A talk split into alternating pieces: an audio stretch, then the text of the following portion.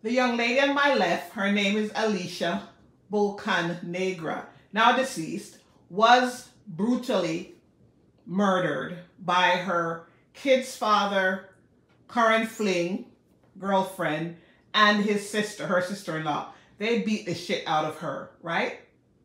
She's now deceased. Now listen, it's not worth, your life is precious. It's about self-preservation. When I just met my um, ex-husband, his kid mother told me she was going to kick my ass. So you know what I did? I stayed my ass home. Not because I was afraid of her. She would always try to show up at places where I'm going or find out where I'm going just so she could pick a fight. My ass stay home. Right. It's about self-preservation. No one, nothing is worth your life. No one or nothing. Stay away from entanglements. And this goes for men and women.